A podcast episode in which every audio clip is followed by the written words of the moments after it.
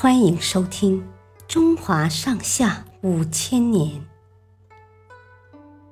第七部《宋辽金》。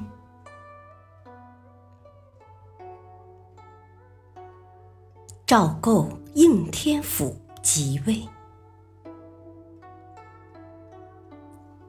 赵构是宋徽宗的第九个儿子。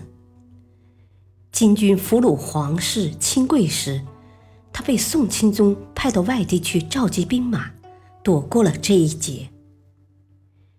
金军押着宋朝君臣回金国的时候，宋朝大将宗泽正在河北、河南交界的地方驻守。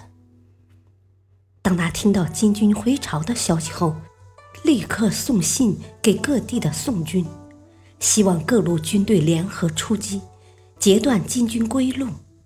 夺回二帝，但没能得到各地将领的响应。宗泽想，赵构是老皇帝的儿子，是皇族中唯一留下来的亲王，并且手握重兵，如果拥立他做皇帝，宋朝可能还有救。于是他主张拥护赵构做皇帝，重建宋朝。赵构虽然也想当皇帝，但他有两个顾虑：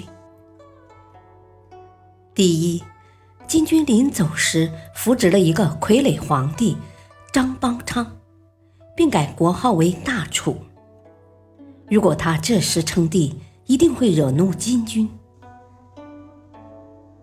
第二，皇室中还有一个元佑皇太后，因为她当时在寺庙中修行。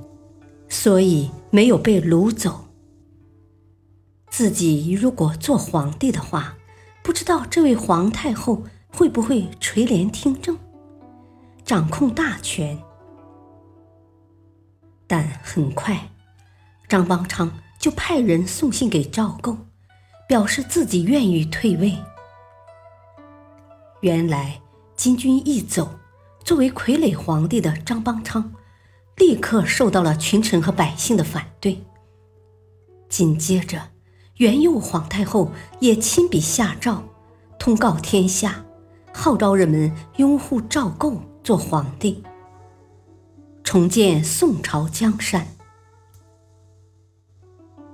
于是，公元一一二七年的五月初一，赵构在南京应天府（今河南商丘）。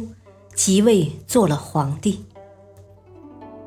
赵构就是宋高宗，他重建的宋朝就是南宋。谢谢收听，再会。